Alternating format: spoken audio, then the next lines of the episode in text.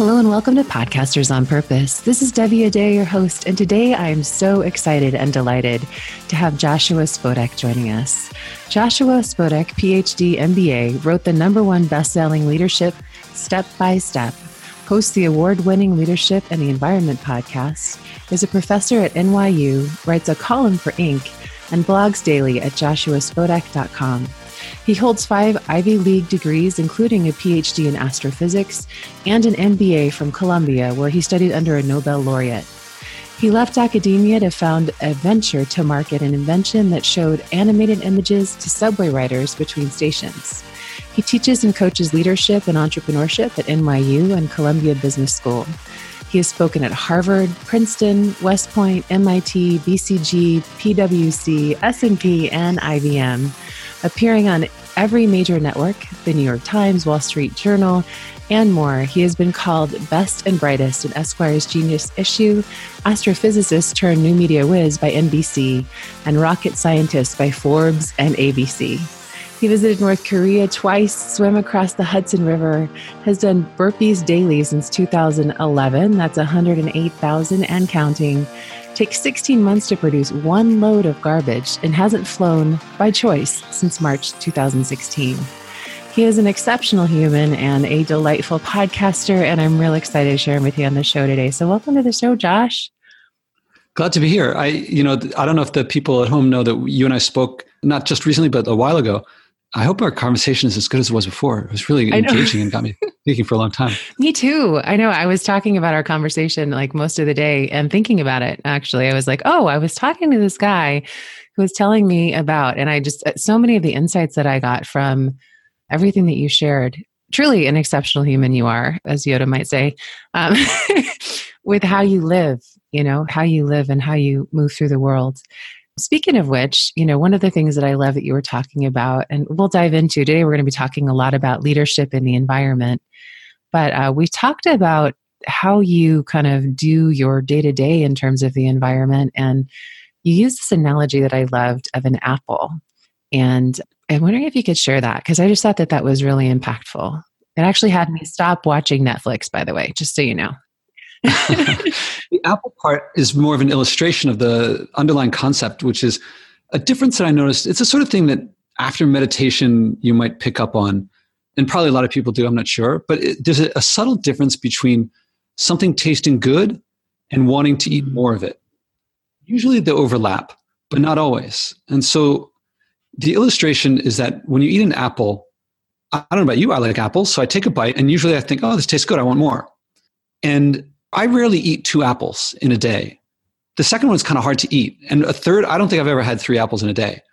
And the point is that the, the apple still tastes the same. Or, you know, two apples, the second one tastes the same as the first one, if assuming they're the same kind of apple. But the want more decreases. Mm-hmm.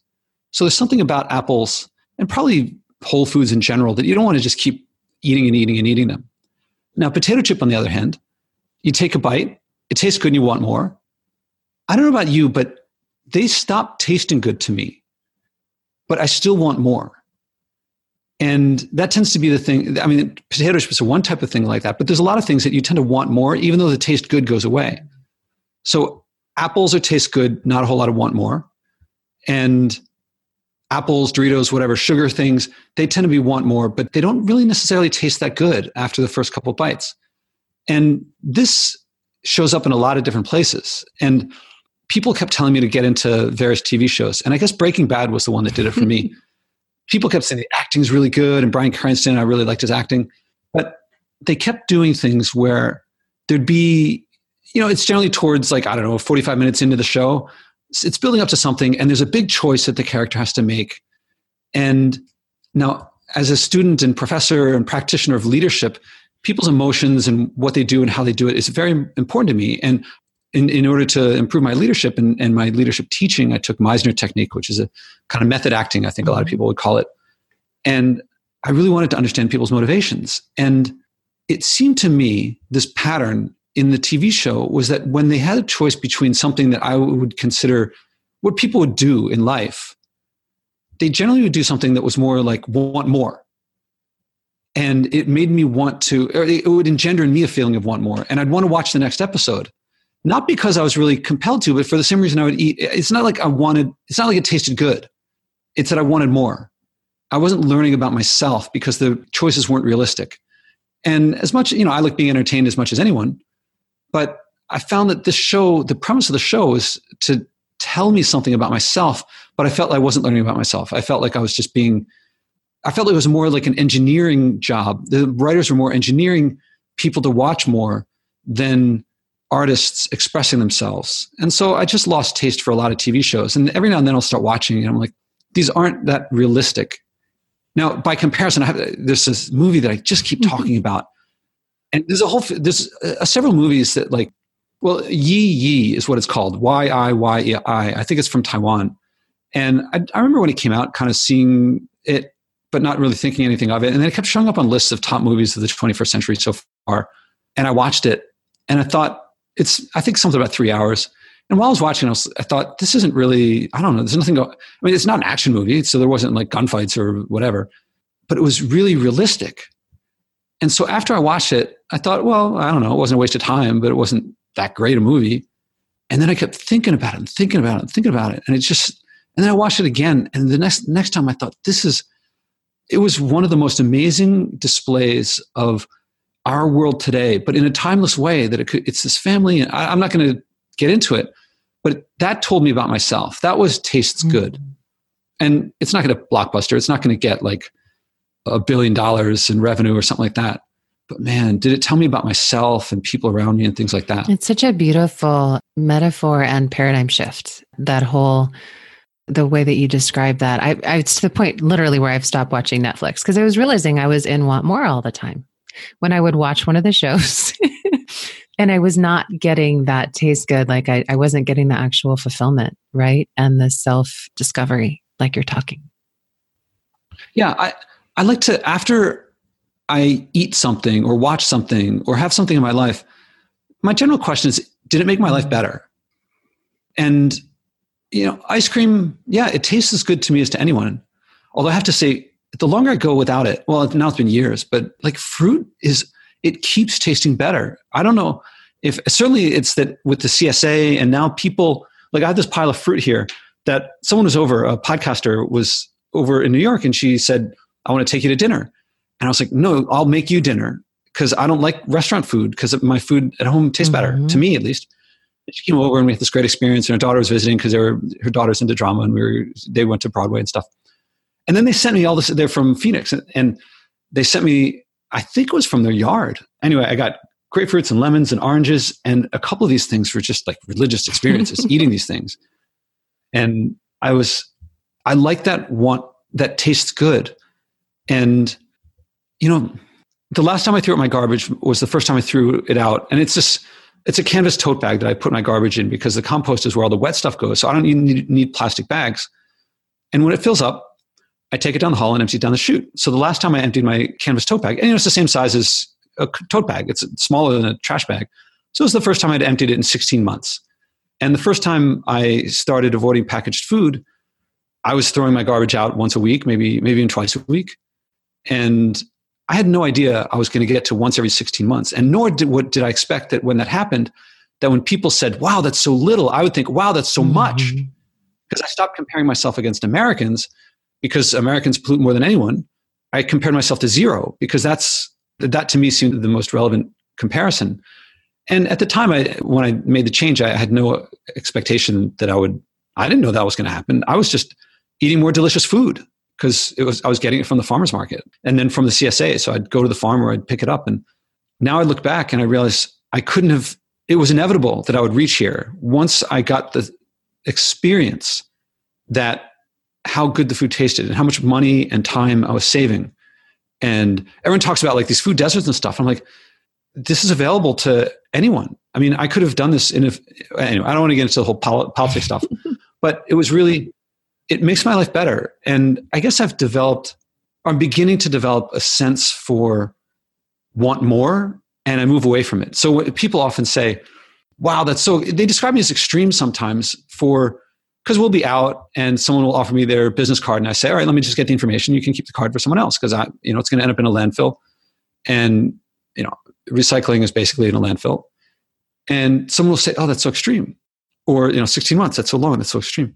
The thing about want more is that it makes you want more. And I don't know if this is going to sound too extreme the way I put this, but which is easier? Not ever taking heroin at all or taking it sometimes and trying not to get addicted? It seems to me much easier. Just never bother. Just don't start. And no one calls me extreme in my zero use of mm-hmm. heroin, but it's actually more extreme because I do get packaged food sometimes. So I don't think it's particular. It's just easier. I don't think of myself as extreme of avoiding the packaged stuff or the more that I get this want more feeling devoid of the taste good feeling, I'm like, I don't, I don't need this in my life. I got there's so much other stuff in life. I mean, I never get to want more from broccoli. And I eat a lot of broccoli, cabbage and rutabagas and parsnips. I mean, winter in New York, the watermelon radishes now mm. are just off the hook. They're so juicy and sweet. I bet that if someone tricked everyone into thinking that watermelon radishes didn't grow locally and they had to be flown in special from Thailand, they could charge like $20 a pound for no them. No doubt. But sadly, people are like, oh, that's nearby, that farmer's market in February. I'm not going to go to that. But I love yeah, it. Yeah. I wouldn't call you anything other than maybe outstanding in that you stand out sometimes from other people because a lot of people don't live quite the way that you do. And, and I know we were talking a lot too about the. In the future, they will. I'm hoping. I, I really yeah. think that, yeah, I don't think people are going to be so profligate with the garbage as they are now. I hope that doesn't Can you last. speak a little bit about some of the impacts of what's going on in the environment right now? Obviously, this episode we're going to be talking about a lot about leadership in the environment. We're kind of starting off with more environmental pieces, but can you talk about why you make the choices that you make, some of the outstanding things that you're doing? Well, there's I can go from a historical perspective. I can't help but share something, especially because I was just talking about heroin. so now I'm really deep in some weird hole. People like, who is this guy? so I've been doing stand up comedy, practicing. I go to uh, an open mic on Saturday afternoons. So today is Monday. So two days ago, I've been, people have been saying, oh, Josh, your stand up is going pretty well. You should like branch out. Your, your voice is starting to come out. And I have some stuff that I say about the environment that is not particularly funny. And I decided it was below 32 degrees. So it's below freezing outside. And I think I'm going to go to the stand up because I'm going to practice a rant or talking about some environmental stuff that I don't think it's particularly funny, but I got to get it out because it's in me. And you, sometimes you have to say it to hear it and watch the video and hear the audience reaction. And I get there, and it's it's like 30 degrees out, wind blowing like crazy, and it's packed. So I chickened out. I didn't do it. I was really nervous, and everyone else. It was not everyone else was funny, but enough of them were funny that I wanted to pay attention. And then I wasn't in my head like practicing. So I, I, didn't want to go up on stage and blank. So you want to yes. hear my uh, bring it some environmental perspective yeah. that it's got some. It, all right, so here's the deal. A friend of mine, when I was out in California, a friend of mine, he's a social worker, and he works with heroin users. Uh, he goes to where they are and brings them into rehab. And not apparently, apparently, not many people seek them out. So he goes to these hotels where they are, and you know, there's a rotating cast, but they know him enough that they let him in the hotel room. And he says, Josh, anyone would describe these hotel rooms as filthy and these people as throwing their lives away. You know, there were once kids walking around like anyone, and for whatever reason, they were overprescribed or something. And so it's like pizza boxes everywhere, but that's like the least of it because there's syringes and the spoons and filth and, and bodily fluids. And now, but that's not what they see. Because mm. from their perspective, they can go to McDonald's and shoot up in the bathroom, but that's not really comfortable. Here, there's a, a community that's supportive. And what they see, apparently, when they look around, is they see euphoria because this is a place where they can you know take their hits or do whatever they do and they get a euphoria that they can't get anywhere else. And if you say to them that's not real of course it is real to them because they feel it. And they, the emotion they feel is as real as any emotion you feel. Now it may come from a pill or a syringe or something like that but that's just coming from a different place. And if you say this is filthy you're throwing your life away you've lost your credibility with them because that's not what they see. They don't see the filth. They feel the hit. And this is a place where they can get that hit. And if you say you should go off and if you get a job, you can support yourself and you don't have to steal or turn tricks. And if you exercise, you can get healthy again. And if you eat healthy, you'll be more healthy. And that doesn't make any sense to them because the euphoria that they can feel is much greater than you, they're going to get from a job. So you have to look at things from their world. Now, I live in New York City, and it happens that I pick up a piece of garbage every day, at least one piece of garbage per day. It's just a habit. It's not like not a habit. It's, it's a sidshah. It's a thing that I do, and I don't even cross the street before I get my first piece of trash usually. And I'm not cleaning the world. I'm just moving it from one place to another. I'm not decreasing the total amount of trash. But once I start doing that, you start seeing more garbage around in the world. And here's the thing: we are living in filth. We are throwing our lives away. We don't see it. Because when we think about traveling to some other country, we think about seeing Machu Picchu and we, we ignore what's coming out the back of the jet plane. We ignore the pat down. We ignore the time of our lives that we spend working so that we can pay for this thing. And we ignore the feeling of where I live is so bad, I have to get away from it all the time just to not go crazy. And what kind of life is that? What happened to community? What happened to getting to know your neighbor? What happened to a clean world? And we just don't see the garbage that we step through. I mean, I can see in the time that I lived in, lived in New York, there's more and more plastic all the time. And we just don't see it. And when someone says to us, you can also throw your garbage out less than once every 16 months. You can also not get packaged food. But we all get the packaged food. How do I know? I've seen the profits of McDonald's, of Coca Cola. It's mm. through the mm. roof, much higher than the broccoli makers, the broccoli growers get. And so we're living in this filth and we're contributing this filth and we just don't see it and we blame everybody else for it. And we say it's others. They should change, not us. And it's not obviously the case that if you stop doing something that is against your values, that you'll necessarily like it because a lot of people feel as I did.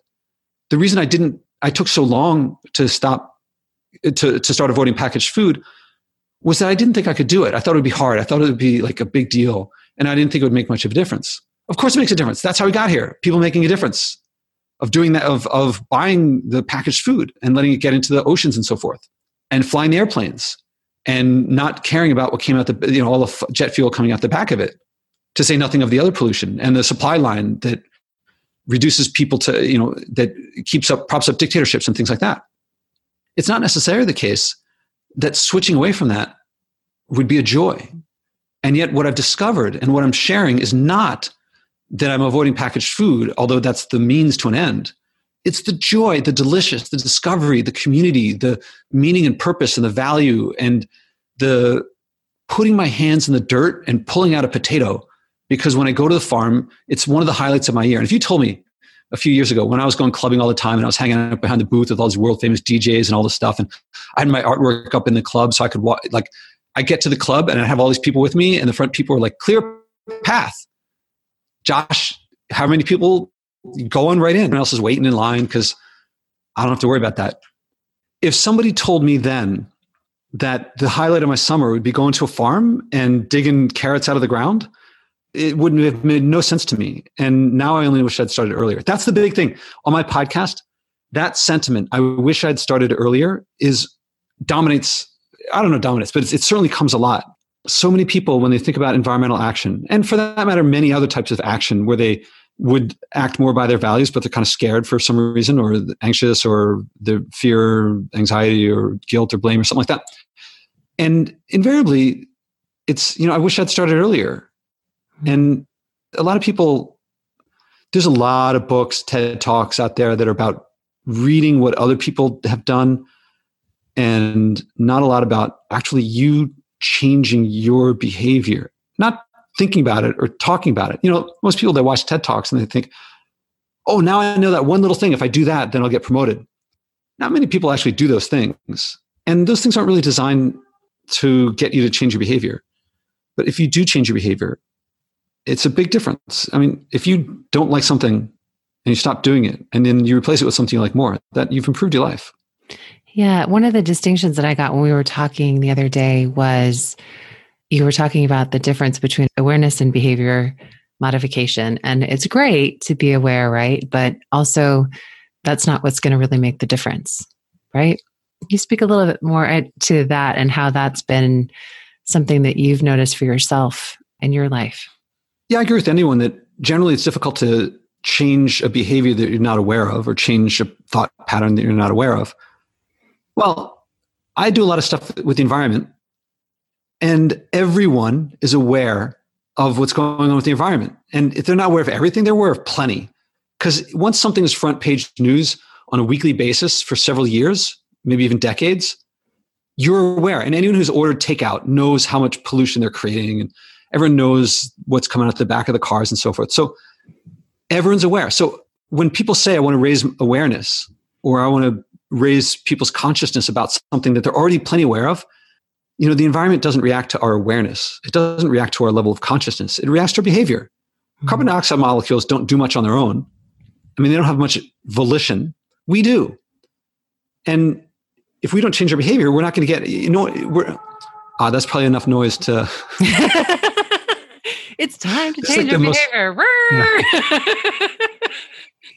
so I don't know if that's worth keeping in because we're laughing or if it's. We can. I don't know. I have a firehouse across the street from me, for those who don't know. So uh, we have plenty of, of awareness. And if someone says, I want to raise my awareness when they're already plenty aware, that is a delay tactic. I think most people sense that they could do something. And the reason they don't do it is not because they're lacking awareness. On the contrary, they're plenty aware. I think it's more that they know that if they act, it will reveal to them that they could have acted a long time before and that they've been walking around with wet socks. And it really is annoying to find out that you've been wearing wet, wet socks all the time. The thing is that the way out of it, there's two ways out of it that I see. One is really just don't care about stewardship, don't care about the environment, you know, live for the moment and don't care who gets affected by the consequences of your actions. That's one way. It doesn't work for me. I have too much, you know, I care about my community and I interact with my community and stewardship means something to me. And I really like the beauty of the world and I like the delicious food and so forth. Another way is to start doing these things. And once you start doing things, nature has this funny thing about that we love it. We like trees and clean water and fresh food and things like that. And once you start having more of it, then you want more and more of it. And it turns out that the more you don't pollute, the more you get fresh vegetables and you know the more you don't fly the more you connect with community around you and and it makes it better and you stop feeling guilty whatever was that was holding you from it whatever those emotions were that when you think i want to do x oh but oh if i act but no one else does then what i do doesn't matter. What i do doesn't matter. This is like a profound statement. Hmm. what i do doesn't matter. Anyone who thinks that it's like i never really unpacked it until recently. What i do doesn't matter is in deeply deeply profoundly a sign of, of, of a meaningless life, especially if it's something that's important to you, like, you know, the world you live in. So if those are the things that are holding you back, acting, and you don't have to solve all the world's problems, you just have to live by your values. And at that point, whatever those feelings were, go away. And if you listen to my podcast over and over, so the Leadership in the Environment podcast, award winning, as you mentioned, over and over again, people are like, now that I do this, I, I wish I'd done it earlier. I want to do more of this. And people that I talk to about, if I talk to them about acting on some value of theirs, when they act on it, they come back and they say, after I started, I don't know, bringing a mug with me to the coffee shop, it also occurred to me that I could eat less meat. You know, I didn't tell them, I didn't talk to them about that. They come back with other things. Once you start on that path, you start doing more and more and more because it's tastes good. So true. And it replaces all that want more. I mean, to me, like if I'm hungry, one of the ways to make me unhungry is put me in a McDonald's. There's no connection between the center, the McDonald's center of my brain and the food center of my brain. It's in like it's there's more so much disgust in between. And I grew up eating. I loved the nuggets and the and the hamburgers and stuff like that. It's just, I, I mean, I loved them as much as anyone. It's just been long enough, and it's the greasy smell is and the you can't see the snarl on my face. It's not. Yeah. It's not voluntarily there. It's like there's no effort. It's the effort for me not to eat a Big Mac is right is up there with the the effort that it takes for me not to shoot up heroin. It's really not a challenge. Although I was a kid, I, I ate a lot of Big Macs growing up. What had you act on creating your podcast? Like uh, you have such an interesting life, and you do so um, so many amazing things in your day to day experience. And you know, obviously, your schedule's probably not lacking for for different opportunities. Uh, what had you act on starting your leadership and environment podcast? There was the pattern. The not eating packaged food was about four years ago. I have to write down what it was, uh, but it was something like four years ago, and it had me realizing that. I mean, that's where I first had this experience of what I thought was going to be deprivation and sacrifice ended up being joy and discovery. And you know, I, I wrap it all up with delicious. And then, like partway through the first or second year of that, I learned how much pollution flying caused. And living in New York City, not having a car, I figured I'm polluting a lot less than the average person. And then I heard flying New York LA round trip coach was roughly a year's worth of driving in terms of its pollution. Hmm. And suddenly I'm thinking, that's not my value. This is not fitting with my identity myself. Wow. And the first reaction was, I think, what most people do, which is to suppress that information and think, well, I, I like traveling. And so I don't want to deal with that. So I didn't think about it. The next time I flew, I was losing sleep over it. And I was thinking, this is not, this, I'm not comfortable with what I'm doing. And it's not a matter of other people's values, whatever. I know how I, I, grew up in a world that was polluted. I don't like that it's polluted. I wish people before me hadn't polluted as much. I wish people around me weren't polluted as much as they are, but I can't control them and I, I can make choices myself. And I thought the last time when I took on a challenge, I had no idea how I would make it through a week without food packaging. I had no idea what was on the other side, and it was really all that joy. So I thought, well, there's probably some chance that if I gave myself some similar challenge here, if I if a little change improved my life a little, then a big change may improve my life a lot. And I somehow came settled on, let's go for a year without flying. And so I say this to people now, and everyone's reaction invariably is they start lecturing me on how they have jobs and they have family, and I'm like, do you think I somehow like I didn't magically appear? You know, I have family, and they're all around the world, and I make a living, and travel is part of it. But I want to see what happened. So I figured out how to do it. And yeah, it was hard, but so was learning how to cook when I didn't know how to cook from scratch. And next thing I know, yeah, okay, and, and I really, I was sure that day 366, I would be on a flight to, I don't know, Paris or something like that. So I thought it was going to be really hard. And it began really hard because right after that, I was going to be flown out to some, give some talk in, in Italy. And I wrote them back and said, I've decided not to fly. And I wonder if you could arrange a boat for me and I never heard back from them again. And then there was Poland that didn't happen, and I had a relative die in that year, and so I had to work all these things out. But I wasn't replacing the flying with sitting at home and crying. I replaced it with other things, and it turns out there are things I replaced it with were my community and, and you know volunteering and meeting with people and, and learning about local cuisine. That, as I mentioned, in New York City, you can go to almost any any store any big any store of a certain size that sells food and you can get a mango any time of the year and most people think of them as exotic but if you can get it at any corner or at any of the big stores it's not actually practically exotic for the average new yorker a turnip on the other hand almost no one that i spoke to speak to ever gets turnips even though they grow right around the corner in actual practice they're much more exotic hmm. so there's plenty of what people want from travel right here in New York, if you want like different cultures, just take the train to Queens or Brooklyn, actually many parts of New York, uh, Manhattan. Oh, boy, did I just reveal my. so I, I kept replacing with things that I liked. And when the year ended, I was like, I see no reason to fly. So I kept going without flying. And now in March, we'll begin year four of not flying. And wow. there's zero in, in, in me of like, how am I going to make it through? That was long ago. That was three, six months in, that was gone this is like what more joy is there what more can i you know, what more is there from life that flying was keeping me from all that want more was keeping me from taste good so in this period my nation elects uh, a guy to uh, trump to become president and he says a lot about pure clean air and water but i suspected that he wasn't going to do what i thought was i, I suspected he was going to take the nation in a, in a different direction than i thought the country should go for the environment and as it's turned out my prediction turns out was accurate. He's not doing what I think we ought to have done with the environment. And I thought, all the stuff I've been doing on a personal level, that's all well and good. But leadership by example in the area of the environment, I have not seen working. Leadership to hurt the environment, to mess things up, I think that works pretty well. You buy a Hummer, someone else was probably liable to buy a Hummer.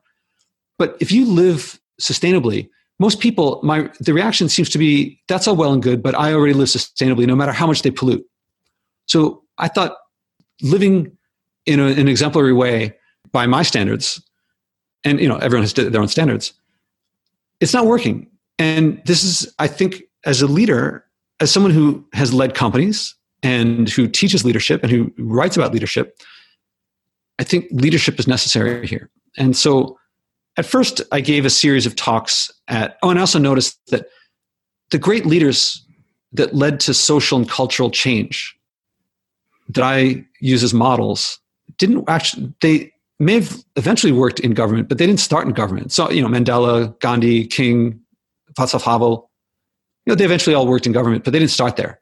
And I think that wasn't looking to government for leading in this area, you're going to wait a long time. And so I think leading outside government was that's the place to start. Business, not the place to start either. And okay, all this doing well about doing good. People, businesses fundamentally across the board misunderstand the difference between being more efficient or making people feel good and actually decreasing waste. Because you can make, I mean, we're we're more efficient than ever, and we're producing more waste than ever. And mm. any single LED bulb pollutes less than any incandescent bulb. But collectively, we're on track to use more electricity for lighting than ever as we, you know, as happened when the Watt steam engine became more efficient than the steam engines before it, everyone thought, oh, we use less coal. Well, each engine uses less coal, but we use more engines for more things and we use more coal, and the result is today's world. So that's a systemic effect that people don't quite get systems. And in any case, I thought the first thing to do, like, how did those guys lead? And I thought, well, they gave a lot of talks. So I gave a series of talks at NYU. I could get the space and I could fill a room. And those did, those talks didn't go well at all because I was lecturing and telling people what they should do and think. And I wanted to give up and think, well, there's nothing to be done. And then I was having coffee with a, an old student, and I mentioned this thing that I do about the picking up one piece of garbage a day. And I didn't prompt him; I wasn't even thinking about it. And he just said, "You know, I'm going to pick up ten pieces of trash for 30 days." I thought, "Oh, that's interesting." So 30 days later, I asked him, "How did it go?" And you can read this in my. There's an Inc. story from July 4th, 2017, I guess, 2016. And I asked him, How did it go? And he said, You know, at the beginning, I felt weird stopping and picking up trash. At the end, I felt weird passing it by without picking it up. Mm. And then he goes to the gym a lot, he lifts. And I never mentioned to him anything about food. And he on his own decided to cut his meat intake by half. And because he lists, that means figuring out all his protein, whatever. Oh, I didn't tell him about that. That was him on his own. And I thought this is much more effective. Having people sample the feeling is more effective than lecture and convincing and arguing and talking, spreading facts and doom and gloom. By this point, my first book on the way to becoming bestseller, there was a lot of, I showed up on a lot of podcasts and people kept telling me, you should do a podcast. Because I was the first, for many podcasts, I was the first one to be on a second time or a third time. I guess they liked what I talked about. Mm-hmm. And so I thought, all right, I got all these podcasts that I was on the guest of, at least I can get them back on mine. And so and I didn't just want to do a podcast of just talking. I wanted to have something behind it. So I thought, all right, let's let's do a podcast where people try out environmental behaviors and hear how it goes. And my book on leadership is one of the the part about about leading others, unit four, is how to lead people so I mean, it's behaving in ways to make them feel comfortable sharing what motivates them. And when you connect what motivates them to a task, that task becomes meaningful to them. You imbue it with meaning and purpose. And so what I do on the podcast, and this emerged from a like the podcast I do now is not how it started. What I do now is I ask the person for a value of theirs, what uh, relative relevant to the environment. What does the environment mean to them? And this is a very interesting part to me because it's different. For, I really thought at the beginning everyone would have the same connection to the environment that I did, but it's different for everyone. So I really like that, hearing them share that. And then I ask them at their option to act on that value. And it usually takes a while because most people are pretty defensive and they don't want to put themselves out there because you're vulnerable when you share what, what motivates you. And if you put yourself, if you say you're going to do something and you don't, you can, you can be publicly accountable. Now, leaders like public accountability, but so does everyone on something that they care about. And so often we go back and forth, and sometimes it's quick and sometimes it takes a while, but eventually people come up with something. And sometimes it's like food related, sometimes it's plants, and sometimes it's oceans, and sometimes it's, I don't know, their pet dog and but they come up with something and after they think of what it is i may have instigated them thinking about it but it's their value and so it feels meaningful for them and they really like it and so it's a long way of answering it started the biggest step forward was avoiding food packaging then the flying told me that the more i act the more i'll enjoy then the talks they didn't go well. I wanted something more personal and interactive, one on one.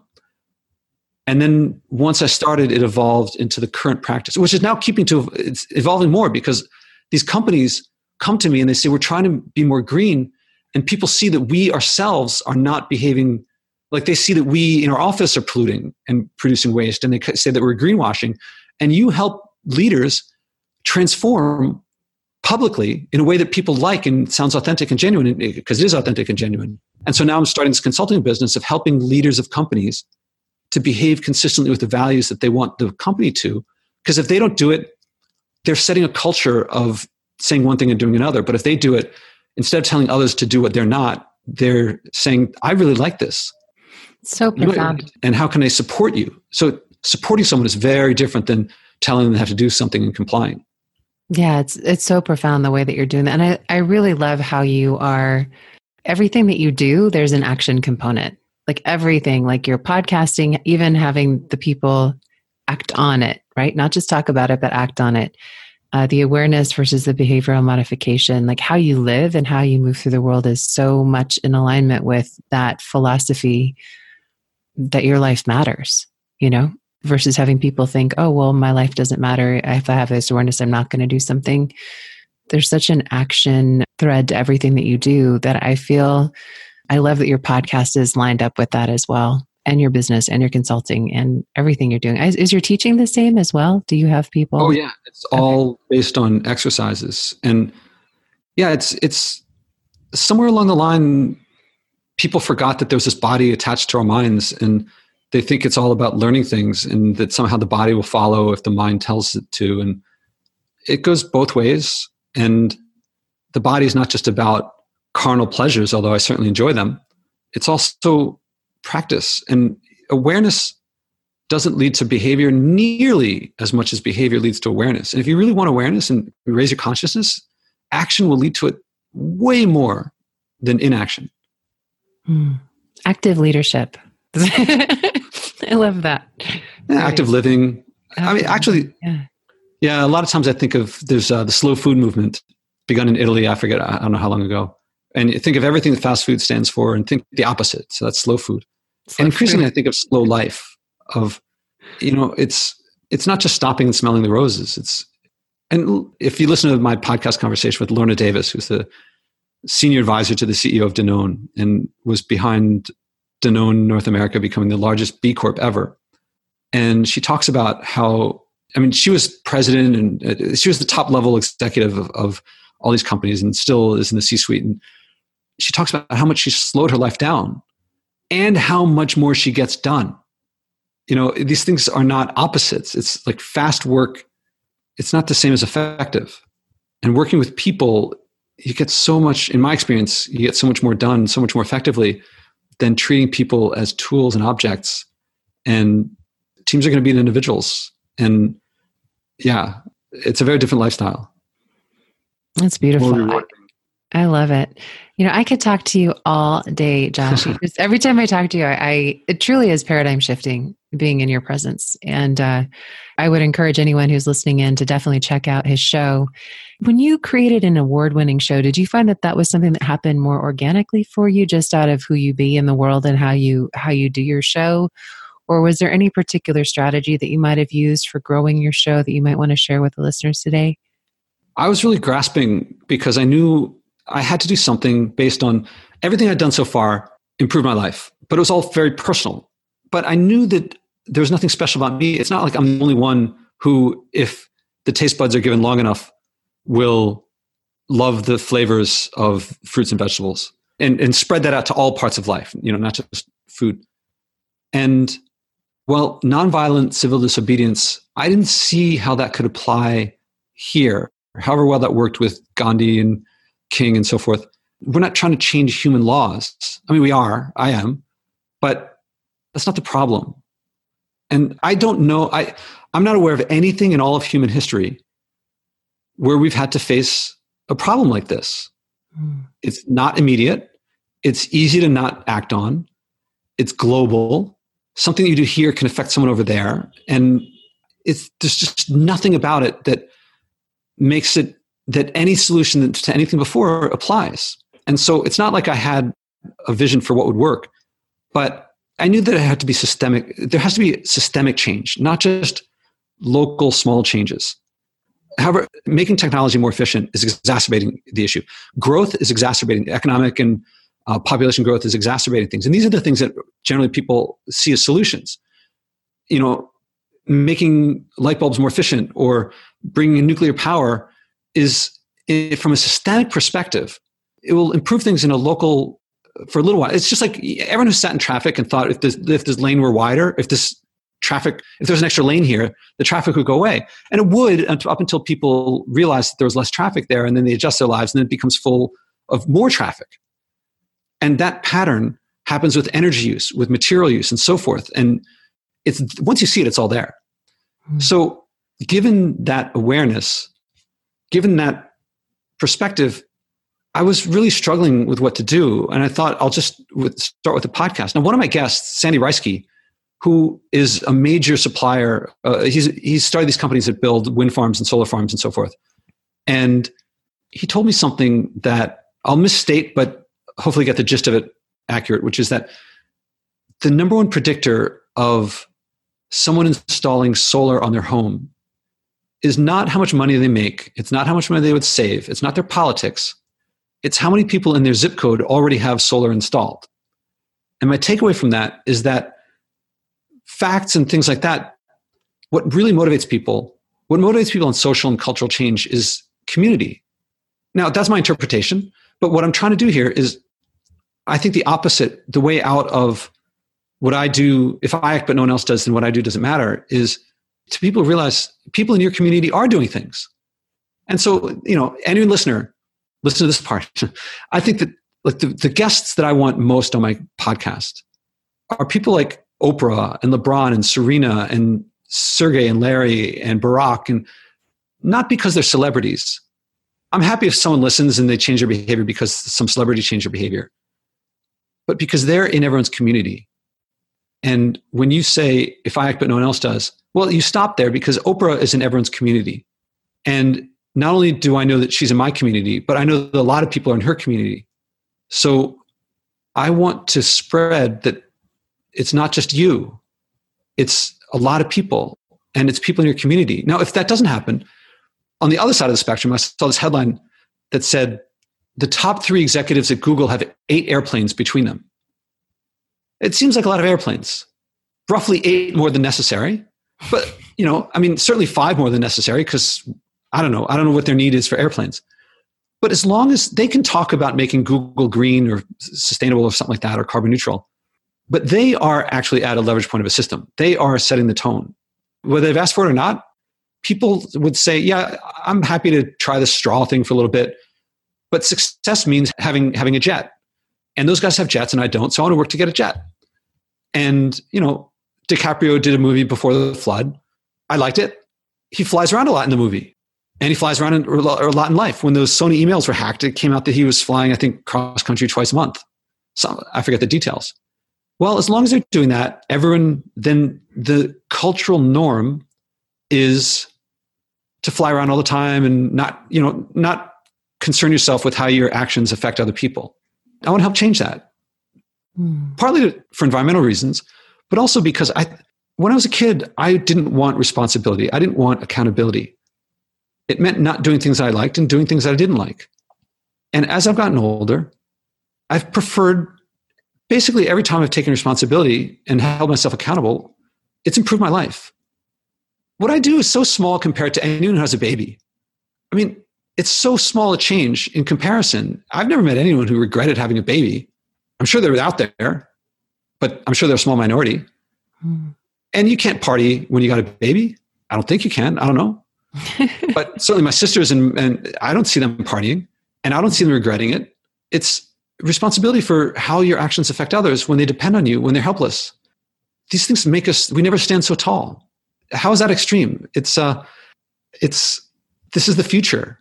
And just throwing stuff away because it's convenient, you know, I mean, now one of the popular phrases is there is no way. You throw it, but it's like the world, we've reached, we've colonized the whole thing. There is no place where you can go now where we aren't already. And so it's other people, it's stewardship. Hmm. This isn't complicated to me. It was hard to start, but once started, anyone who's in New York, when you, anyone who's listened to this, when you pass through New York, contact Devi, find out how to reach me, come on over, I'll make you some stew. It's really good. yes. Yummy, healthy stew. I want to come to New York and do that, but I'd have to fly across country. you don't have to. There's oh there's yeah, trains, trains. there's bikes, there's ways to get across. I mean, I, when I went to LA before, I took the train. Now I want to find out a way of doing it with less pollution than train. I mean, when I went, my research said said that trains were roughly a third the emissions of flying. It depends on a lot of things. And at first I thought, oh, a third, great. Two thirds reduction is big. But now I think a third of a lot is still a lot. Mm. So I got to figure out what I do next time. Biking. It's a long way to ride my no. bike. But, uh, it happens. People do it. People ride bikes. It's a long. Yeah, the summer between high school, the summer between high school and college, a friend of mine and I, we were 16. We rode our bikes from Philadelphia to Maine and back. So I was 1,500 wow. miles round trip. So I don't know. It's in the. I mean, I'm trying to get to Europe by boat, by sailboat. I've, I've been taking sailboat lessons, and I saw sailing as some elite hobby or something like that, but at least in practice for me, the amount I'm spending on it is way less mm. than I mm. spent on flying. And being on the water is really, there's something about waves and the wind and the pace, whatever's on my mind, whatever stress I have, seconds on the boat, it's gone. I love it. That's slow living, right? That's beautiful. And yeah. Yeah. Magical. People aren't really angry on a boat. like they are behind the wheel of a car That's or on an true. airplane. Yeah. That's true. I'm only a few miles from home. It's the New York City harbor. I mean, I'm, and it happens for me that it's like the Brooklyn Bridge. I can see the Verrazano Narrows Bridge and the Statue of Liberty and Wall Street mm. and, and my home. I can see my home too. And I mean, that's where I live. I hope people live in places that they like, that they'll see from a different light when they do it when they skip one of their flights and instead maybe take a sailing lesson or whatever they do instead. Mm, that's beautiful. If you could leave the listener today with one piece of advice, what would it be?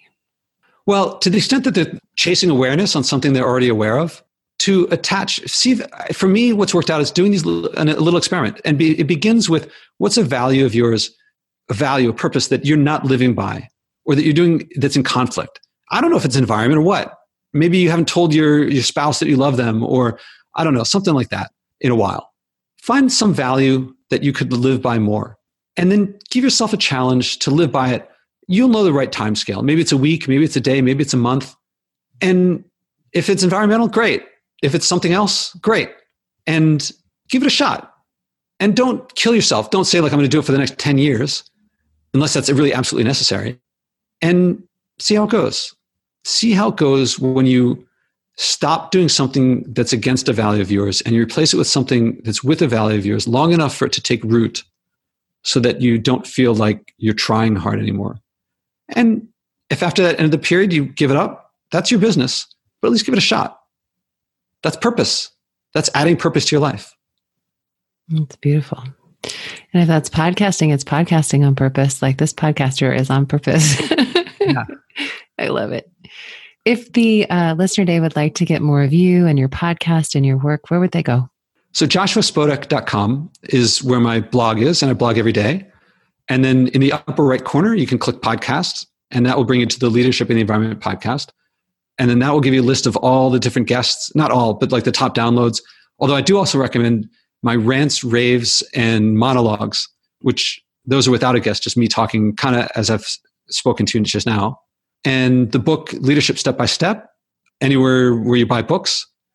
And that's what that went bestseller a while ago. And now once we get to May, then you can buy Initiative, which is my next book, which is how to take initiative, how to find problems to solve, how to solve them so effectively that other people will reward you for it. And it's you end up creating passion in your life as a result. That's beautiful. I so love the work that you do in the world. I love how you how you move through the world and who you be. And I'm really grateful to have gotten a chance to get to know you. And I'm looking forward to our next conversation. It's going to be happening on the spiritual entrepreneur as well. So thank you so much for sharing your life, your philosophy, your behavior modification, your inspiration, your paradigm shifts, all of the above. uh, and just who you are. I so appreciate you, Josh. Well, here you led me in this interaction, so I appreciate your leadership and initiative in leading me through this. And well, I learned a long time ago that if I if I talk a lot, it usually means that I'm enjoying myself, and it means there's a high risk of other people not enjoying it. What? so usually I check myself if I talk too much, if I'm enjoying talking too much. So I hope I didn't. If people like it, I hope it leads to people taking on challenges and improving their lives by their standards as well. Yeah, well, I personally love it. So I'm imagining our listeners will as well. So thank you so much for sharing all of your awesomeness and to be continued. To be continued. If you're new or returning to this show and have not yet subscribed, please subscribe to receive the latest episodes as they're released. And if you love what you heard today, we'd love a great review too. Thanks so much for listening in. We'll see you next time on Podcasters on Purpose.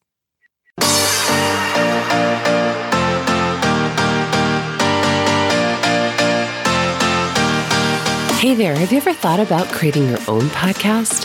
If so, I'd love to support you with giving you a free guide on how you can create your studio and setup for your podcast. If you'd be interested in learning more about the microphone that I use, the headset that I use, the software that I use to do these shows, I'd love to share that with you. You can go on over to podcastingonpurpose.com.